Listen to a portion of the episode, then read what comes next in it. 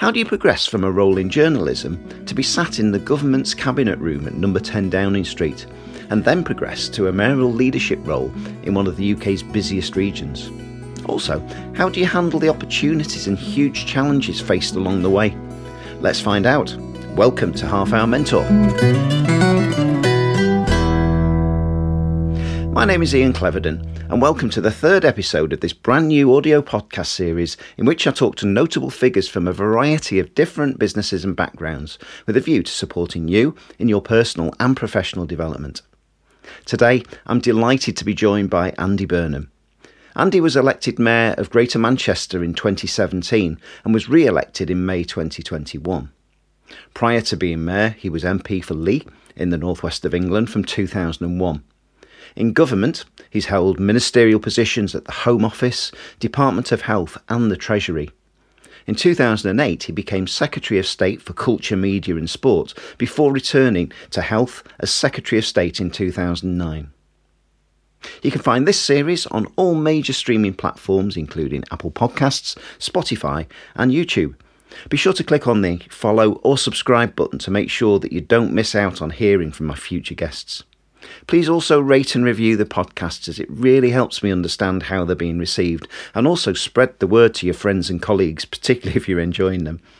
You can also provide feedback and learn about future episodes via Instagram, Twitter, and Facebook by searching for Half Hour Mentor. My thanks go to Manchester Metropolitan University Business School for sponsoring this series and allowing all the episodes to be ad free. You can learn about their courses and superb external work that they do by following the link in the show notes. So, without further ado, let's get into the interview. Andy Burnham, thanks for joining Half Hour Mentor. You're welcome. It's yeah. great to be on. Thanks very much. Can you just perhaps start by telling us a little bit about what you wanted to do, perhaps in your high school years? What was the first job you wanted to, to do? Oh, God, yeah. Cast my mind back. This would have been sort of late 70s, early 80s. footballer was the first uh, thing. I wanted to be Bob Latchford and play for Everton. Uh, that lasted for quite a while into my high school years when I you know, didn't quite give up on it. I was actually a better cricketer than I was a footballer, actually. So I played for Lancashire Schoolboys for a little bit and um, got much closer to getting towards uh, as a career option, but that faded away. So in my sort of middle teenage years, I probably had to start thinking about you know, what was realistic. Get a proper job. Yeah, yeah. yeah. you know, I'd not really any strong ideas, but I was very good at Spanish when I was at school, and I started to enjoy it and thought that I might want to work in. Uh, uh, I don't know, uh, interpreting or uh, travel industry or something like that. Why, why was that? What, what attracted you to the? I, I just really took to Spanish when I was at school, um, and I was good at it, you know, and, and I, you know, kind of. Um, kind of felt confident in it. So I said to my school, and I was like 15, we used to do work experience of the old type, you know, two weeks away at a yeah. workplace. And I said this, I wanted to you know, use my language, you know, my language skills or interest uh, and what came back was two weeks at Thomas Cook's in St Helens, where I didn't utter a word of Spanish uh, to the people who came through the door. Uh, God bless them; they tried the school, but I, I, you know, it wasn't quite what I had in mind. Um, but it, it, did definitely get over to me that I didn't want to work in a shop in St Helens. So I suppose all experience is valuable. So obviously, you had a, an interest developed in politics at some stage uh, from you know from looking at your career as it's gone through. When did that manifest itself? Well, I guess my interest in politics was growing through that that period. Um, the, the, kind of time I've just described was around the time of the miners' strike. So I was at school in uh, Newton-le-Willows, which was very close to Parkside Colliery. So it was a kind of mining connected area. Uh, that was quite a kind of vivid time. You know, many of my friends, their dads were miners, and you know that was a big topic of conversation.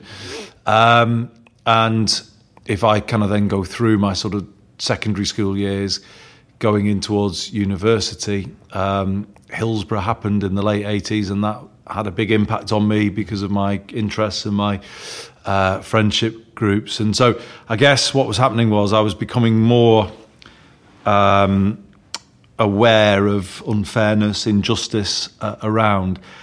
And when I went to Cambridge University, because in the end I did, I, I got to Cambridge.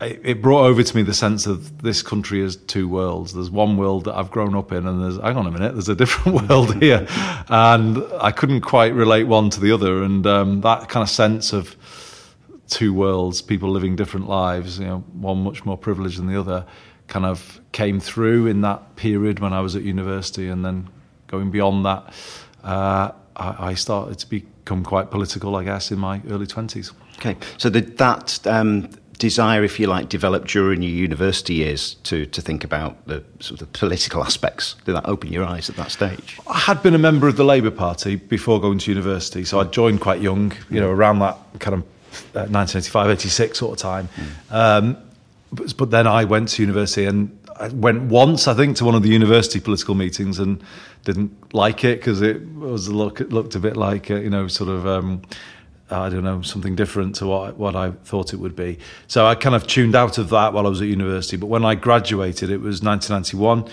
Uh, there was a general election looming. I got very focused on that general election, 1992 general election. I wanted that to bring a change of government. Um, kind of was working in my first job in London at the time as a as a, a journalist, which had kind of become another interest through taking English at university. Right not Spanish, uh, English in the end. Um, and you know, I kind of was in that sphere of thinking, well, could I work in journalism? Could I work in politics? And the politics side of it was getting stronger all of the time. Right.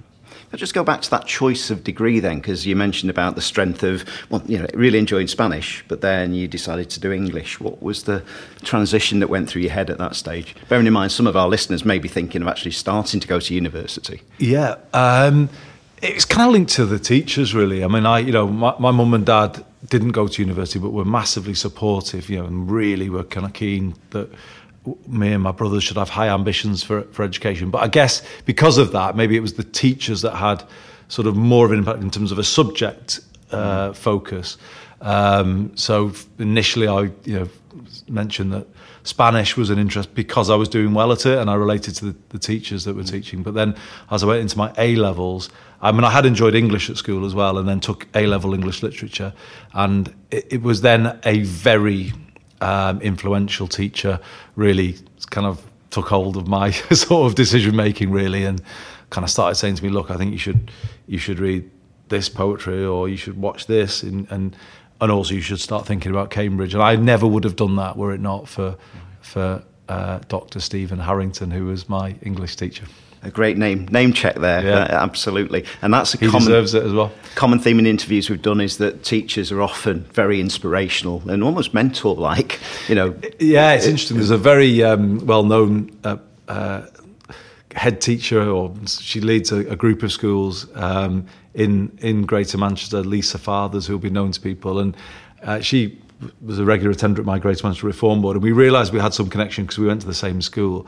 But it suddenly transpired that, that Stephen had done the same for Lisa as he did for me, and we, we took him out for lunch recently in, in recognition of that. You know, the kind of teachers change lives yes. without a doubt, and um, you know they they do that every day. And uh, Dr. Harrington certainly did that for me. That's really good to hear. So, journalism was the first role that you did once you left university. Is that, that correct?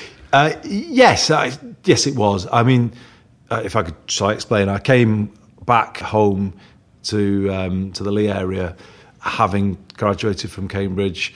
A lot of my friends who had very well connected parents, were going to internships at the Times and the Guardian and the BBC, and I would have loved to have done that, but that didn't seem to be on offer. Even though my dad said, "Oh, when you go to Cambridge, it will open all these doors for you," and it never felt like it did, to be honest. Uh, so I came back here and started to apply to Manchester Evening News and Liverpool Echo and media outlets here, and I got nothing from all of that. The only thing I got was the offer of a an unpaid role at the Middleton Guardian, and that was my first foray into the world of work beyond university. Fantastic. What did that teach you, do that role? that you need money to live on.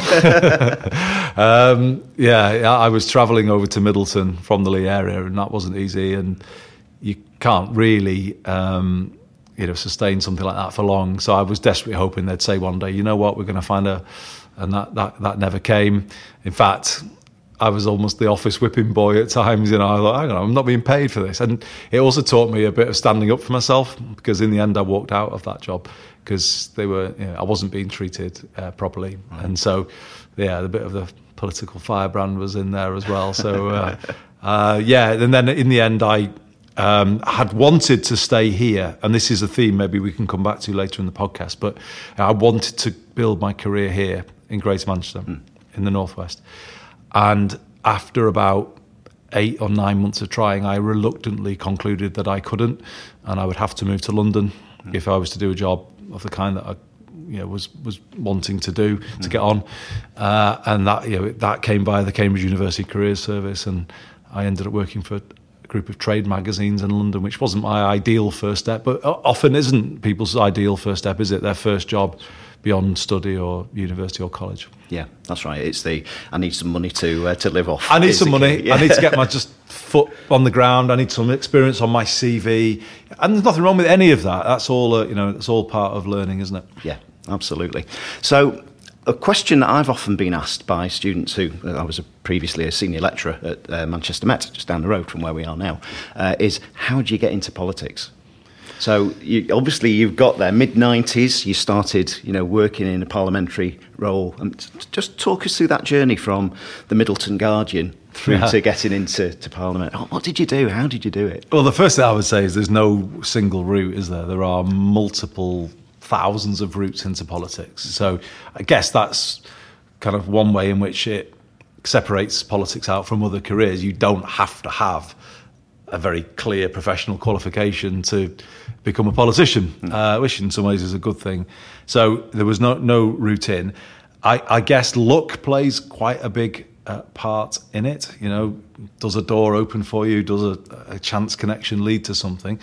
And in my case, it did. Uh, when I was working for Baltic Publishing, which was the trade or magazine uh, organisation I was working for, I was, um, I think I was a staff writer or an assistant editor at the time, and I had to recruit a new editorial assistant. And um, I, rec- this shows that I was pretty good at recruitment because I recruited somebody called Eleanor Mills, who went on to become the editor of the Sunday Times magazine. But I recruited her to a very lowly role as editorial assistant to Baltic Publishing, uh, spotted the talent. Um, but it was in that situation where she was working really for me at the time. I was the kind of more senior person. Yeah. Uh, and I was in the office one day, sort of middle, late 1992, bemoaning the fact about how I didn't want to be there. I wanted to be working in politics. She suddenly just out of nowhere says, Well, my stepmother's looking for somebody. Maybe you might want to apply to work for her. Uh, and her stepmother happened to be somebody called Tessa Jowell, who um, obviously a very well known politician. And in the end, I did apply, and cutting long story short, got that got that job. So uh, I'd put myself, I guess, because of some of the political work I'd done, my awareness into a position where I could get that job. Mm. But it was a very big slice of luck that opened that door to Parliament for me. So, in that first role, then, what type of activities were you expected to do in working for Tessa?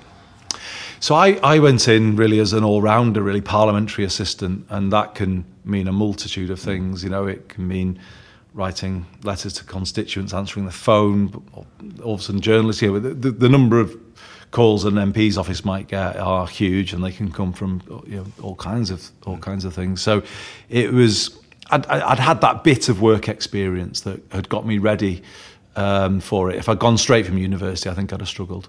So I would say to anybody listening to this, you know, it is the case that all experience is good experience, even the Thomas Cook experience, all of it kind of contributes uh, and helps you get ready for a range of scenarios and situations. So, yeah, I think it was probably good that I took on that role around about the age of 24 in 1994. Uh, I just was a bit more ready for it and everything it was going to throw at me mm. than if I'd just gone in straight from university. And was that constituency work that you did for Tessa? At the time, it, it was a mix. Actually, it was a bit of that, but it was a lot of um, policy work as well. Mm-hmm. So Tessa was um, on the front bench when it came to health and I started hadn't had a connection to health policy at that point, but started to get interested in it, and um, yeah, so it, it was all rounder really is the way I would uh, the way I would describe it. Mm. So then your journey from working with Tessa as that, you know, the, the sort of researcher assistant and so on. What, what was the progression, and, and particularly, did you have a mentor? You know, who did you look up to? Who supported you in that time? Yeah. Well, it's a very big journey there from first arriving in Parliament as a lowly researcher to getting to the cabinet. I, you know, I, I, guess what I did was work my way up in the opposition years.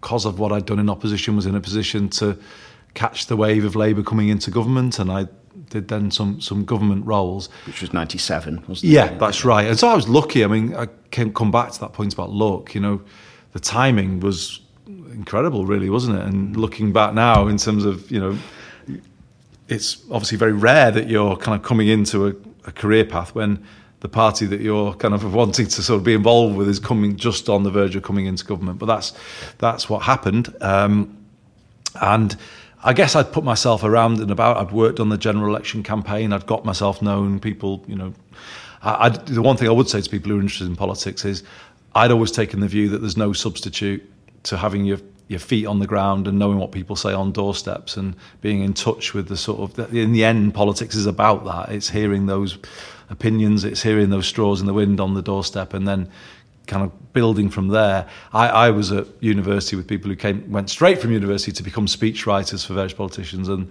they didn't last. So I'd say to anyone who's interested, there is no substitute at all for the work on the doorsteps, listening yeah. to people, understanding people. That is the stock in trade of any any politician, and anyone who misses that bit out will be kind of in a in a position where they may not last. So I'd done a bit of that, and then so I, as I say, I worked through the government year, uh, the opposition years, to a point where Labour in government. I had a role within the government as an advisor, but then. Uh, the big change moment was when somebody who knew me, who'd worked in 10 Downing Street, who was from my part of the world, she was from St Helens actually, just said to me, Oh, I've, I've heard that Leigh might be coming up as a constituency. You should think about that.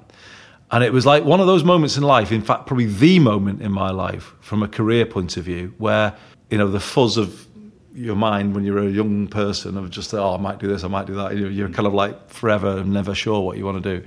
All of a sudden went zoom down to one thing, and I was going to go and do that and be the next MP for Leigh. And I went after that with an absolute single-minded, because uh, I just I had this feeling with I grew up there. You know, I played cricket at Leigh and Atherton, and I, I, went to watch Leigh rugby when I was a kid. There is no way I'm going to let somebody from outside of, of, of, the area come in and take that. Uh, that. And it was almost, yeah, I, I, I definitely went. That was a moment. I was always quite driven and quite determined, but that was where I went up a level. And I think you know, in any career, people do need to spot when an opportunity knocks. You know, when you've got a chance to perhaps really do what you want to do, and that was such a moment for me. And you know, I know it sounds easy saying it like this, but you know, those moments do crop up in people's lives, don't they? And it'll be a different context for someone else listening to this.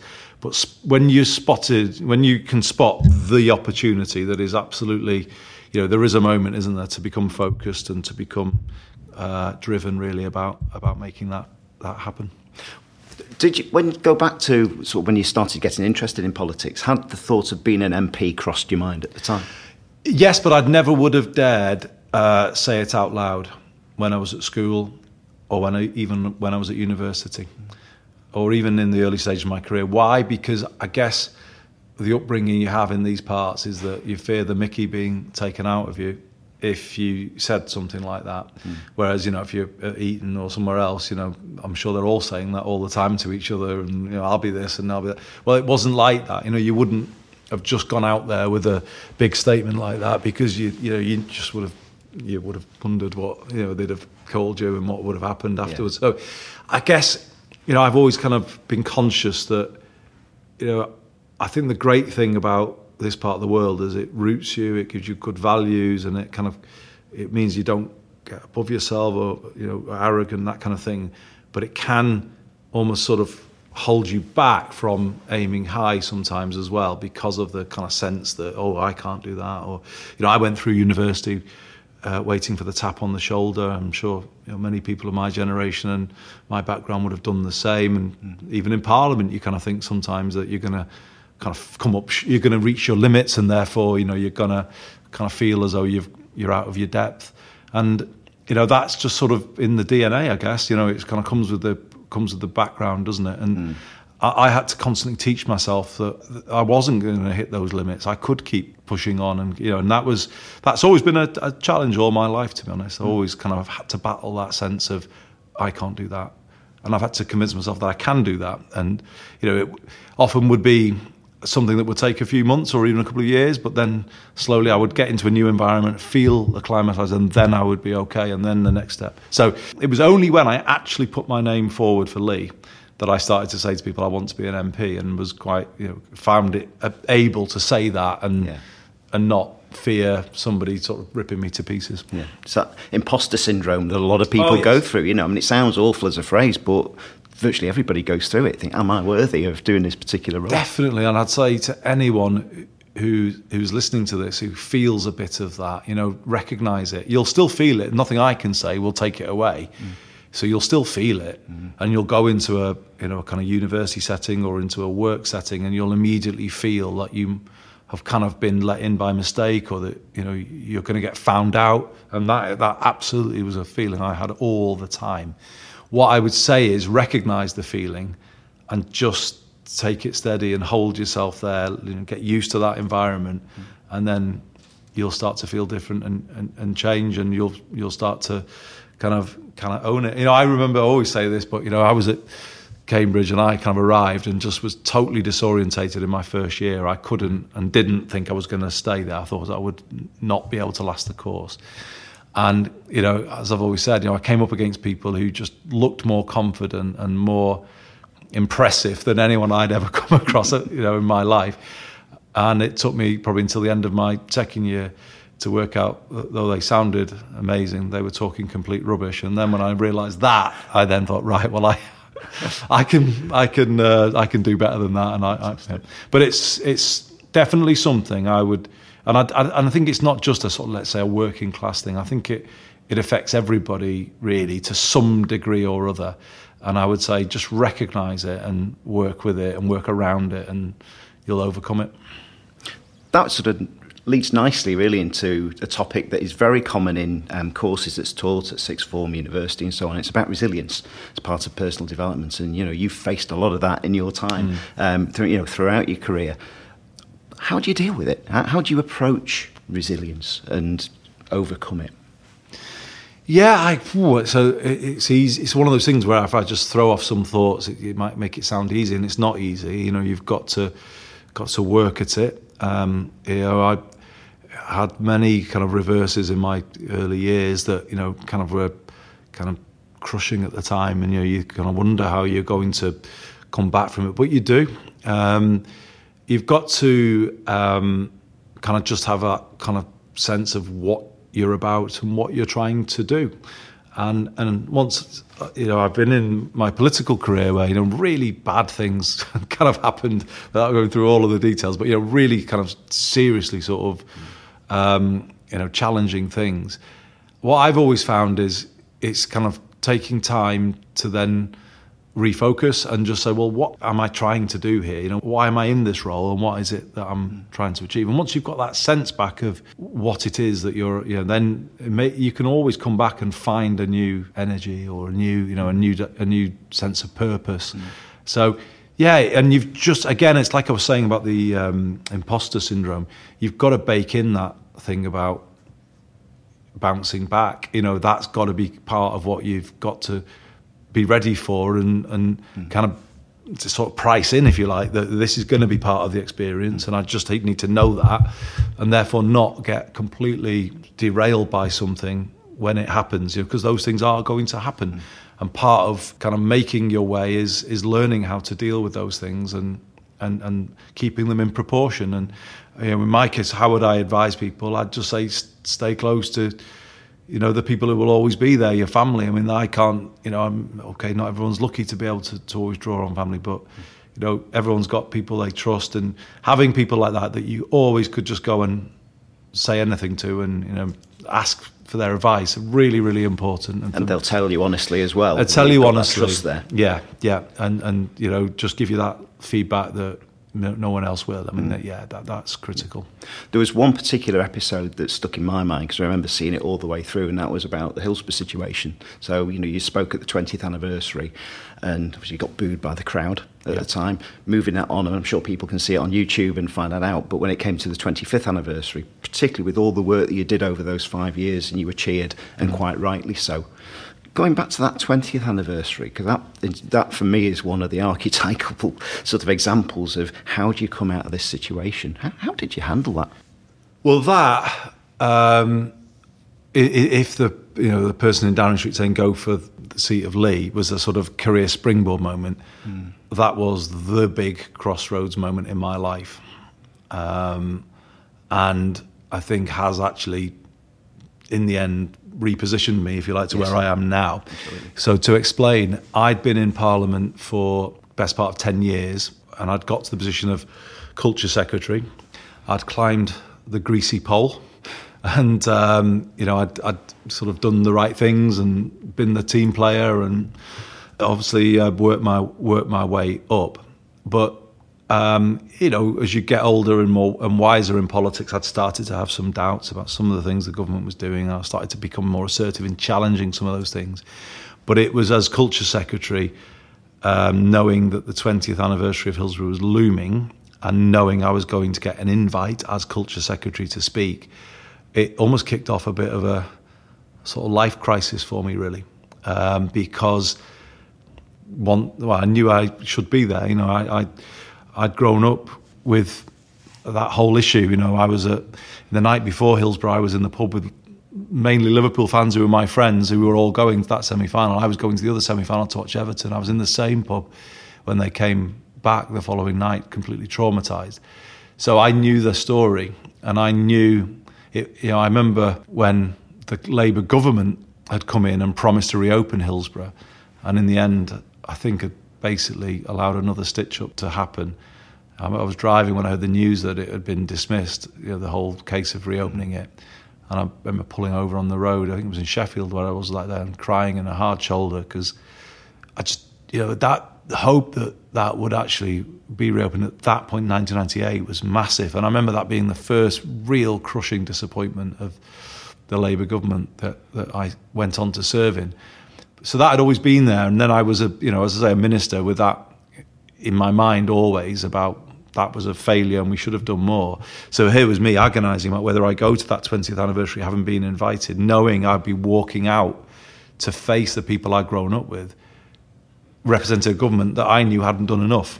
So it was a massive clash of the kind of professional me as I was then, the politician in a suit, versus the personal me. Mm that would have been on those terraces shouting at the minister if I wasn't the minister myself. So, you know, it was like uh, one of those. And I, it's this thing I was saying before about family. You know, I, in the end, had to agonise about this with my family. And the advice from my younger brother John was, go if you're going to do something for them. I, if you're going to step outside of the the straitjacket of government and try and reopen it again. I, when he said them, he meant the families. You know, but if you're not going to do that, the best thing wouldn't would be not to go. And in the end, that was that advice cut through with me, and I kind of decided that I would go and I would and I would do something. But in some ways, that was the moment where I sort of took a step on a different path. I was kind of stepping outside of the system, I think, at that point, and you know, was becoming more of the, the Westminster world had never been my natural habitat. And I guess at that point, I was starting to take the path out of it at, at, at that point in time. But I, I don't regret that. And if there's a sort of life lesson um, for people listening again, you know, whatever career you are thinking about. Um, I would, you know, I will say you will face not probably not, not as dramatic as that one because not everyone has to do their job in front of the Kop, particularly when you're an Everton supporter. It's not easy.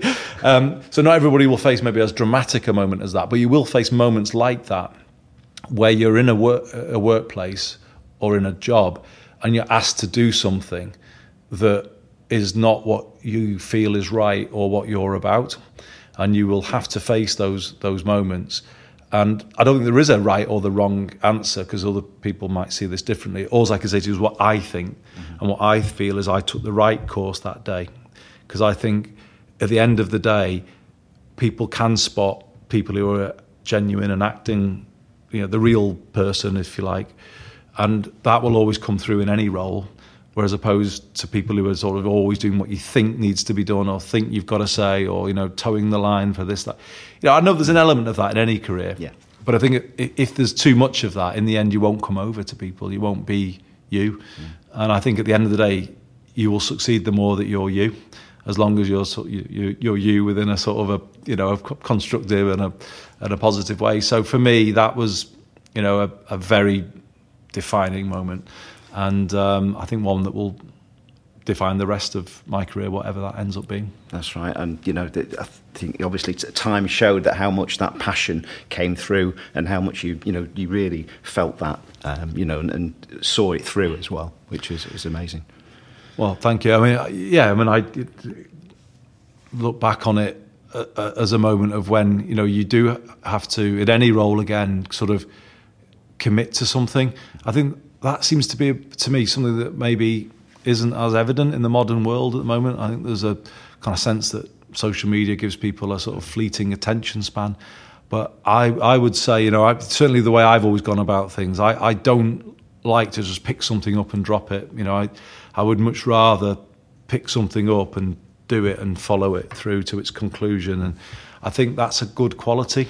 Uh, in workplaces, that gets, I think anyway, that gets noticed. I notice it amongst my teams here. You know, the people who, who, you know, when it's more than a job, that gets noticed. If people have a bit of passion for it and say, no, this matters, that gets noticed. It's not a negative to my mind. That's a positive when I see people do that.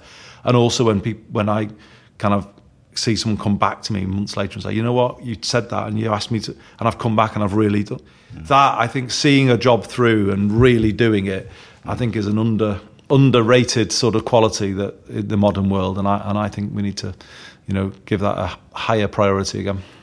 So, with your role currently as Metro Mayor of Greater Manchester, then what sort of work um, are you doing, perhaps to help younger people in in the area? Yeah, so I've very much drawn on my my experience, that experience of coming through school, you know, the the lack of parental connections that didn't get me the door into the Times or the Guardian, and then the experience of the Middleton Guardian. You know, I've I've kind of used all of that um, to help me develop some policies to support support young people. So one being a free bus pass for all 16 to 18 year olds in Greater Manchester. Um, I just think at that age, you just need to be able to kind of find opportunity wherever it exists in the education world or in the employment world. Doesn't matter. Uh, you know, I just wanted that to be there, recognizing how much I, how hard I found that when I was, you know, in an unpaid role and you know didn't didn't necessarily have all of that, uh, you know, parental kind of uh, income, if you like, to, to draw to, to draw on. So that's one thing. But another has been um, very much forged through my experience of going to university when a lot of my school friends didn't, and so I've always kind of had this sense of the academic route in this country is, you know, very obvious. But if you want something other than that, you don't quite get the same clarity and uh, support. Um, so I uh, came in and uh, said to the team here that I wanted what I called in a, in a sort of rudimentary way a UCAS style system for apprenticeships. You know, a kind of single place where people can go to find out about work as opposed to, you know, academia, um, but then sort of take a path that takes people into technical qualifications and education, which are equally valid as far as I'm concerned, uh, and do it simply within the Greater Manchester world. So what we've also then brought through to support that is GMACS. That that is the UCAS style system, Greater Manchester Apprenticeships and Careers Service, which is a single online portal for young people to kind of use to try and get a, a line of sight into the modern Greater Manchester economy. Um, and that's something I think is really important because I remember being at school, you know, when those on the university route had it all laid out and those who weren't had to go out and fend for themselves a bit. I think we need to do much more to give all young people, whatever their path is, clarity about how they take that path. Um, and I don't think we do that well enough in this country. So we've made a start here in Greater Manchester, but that combination of clarity of what's out there through GMACS and the, the free bus pass that enables you to get to those places is is the policy that we've we've tried to um, develop alongside something called Meet Your Future, which is um, a work experience scheme that is better than the one I had, which is more about shadowing opportunities. I, I always make sure that people shadow me rather than sit in the corner doing work experience opening my post. Because mm. I want yeah. to give that sense of ambition to, and aspiration to young people, but also let how do if you can't inhabit a world that you're not in, how do you ever get the feel for that world? And it's back to that tap on the shoulder thing. I think it's incumbent on people in senior positions um, across this city region, but the country, to open up their world to those young people who don't ordinarily have the parental connections to give you a feel for that world. And I think shadowing, work shadowing, is a really important way of of doing that. So I've encouraged the team here to create a work shadowing scheme so that people can can apply, and it's not all all sort of divvied up on the dinner par- party circuit, yeah, where one someone's parents know someone else's parents, and they get you those off.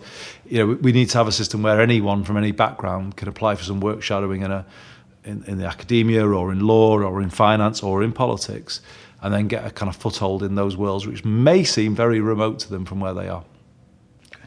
Got one final question, which I ask of all my guests, is that knowing what you know now with all that experience, what one piece of advice would you give to your younger, perhaps just about to go to Cambridge self? it's got to be that point about have a bit more inner confidence about your place and why you're there. You know, you're you're in when it, when you're anywhere. You've got there for a reason. You've not got there by accident or chance. You've got there because you've got what it takes. And I think just always remember that, you know, when you walk into a room, you know, don't do it with like your head down and like trying to find that, you know, walk in with the same confidence as everybody else, you know, and I, and I, you know, you can't just do that straight away, but you can do it once you, you know, you can sort of build that sort of uh, confidence. Do get your probably shoulders up a bit more and just don't be in any way daunted by, you know, people who may have a posher accent or a you know, different education or you know life has told me that the more if you can be both rooted and confident that's a brilliant a brilliant place to be. And you know I think some of the best people I've met in my career are people who are rooted people are often one or the other they're rooted on the, and they're not confident or they're confident and they're not rooted i think you know try and try and always remember who you are where you came from why you're doing it what you're all about but hold your own then and, in this, and speak with that confidence when you're in those circles. Andy Burnham, thanks very much. Thank you very much. Let me share something with you. Every time I've listened to this episode as part of the production process, I've learnt something new. And I was there asking the questions. Andy's honesty about being resilient and dealing with imposter syndrome was so refreshing to hear. I can't actually imagine many other high profile leaders being so open. That said, if you are one and you're listening to this, please do get in touch, as I'm sure our listeners would love to hear from you. You can tell that he genuinely cares for the development of young people. And if you are a leader or manager, listen back to the approach that he shared with you about job shadowing and work experience. We can all learn from that. Thanks to Andy and his team for making the time for this interview during his very busy schedule. If you've enjoyed this episode, please subscribe to the series wherever you get your pods. You can leave feedback about the episode via various social media channels by searching for Half Hour Mentor. Links to the initiatives mentioned by Andy in the interview can also be found in the show notes.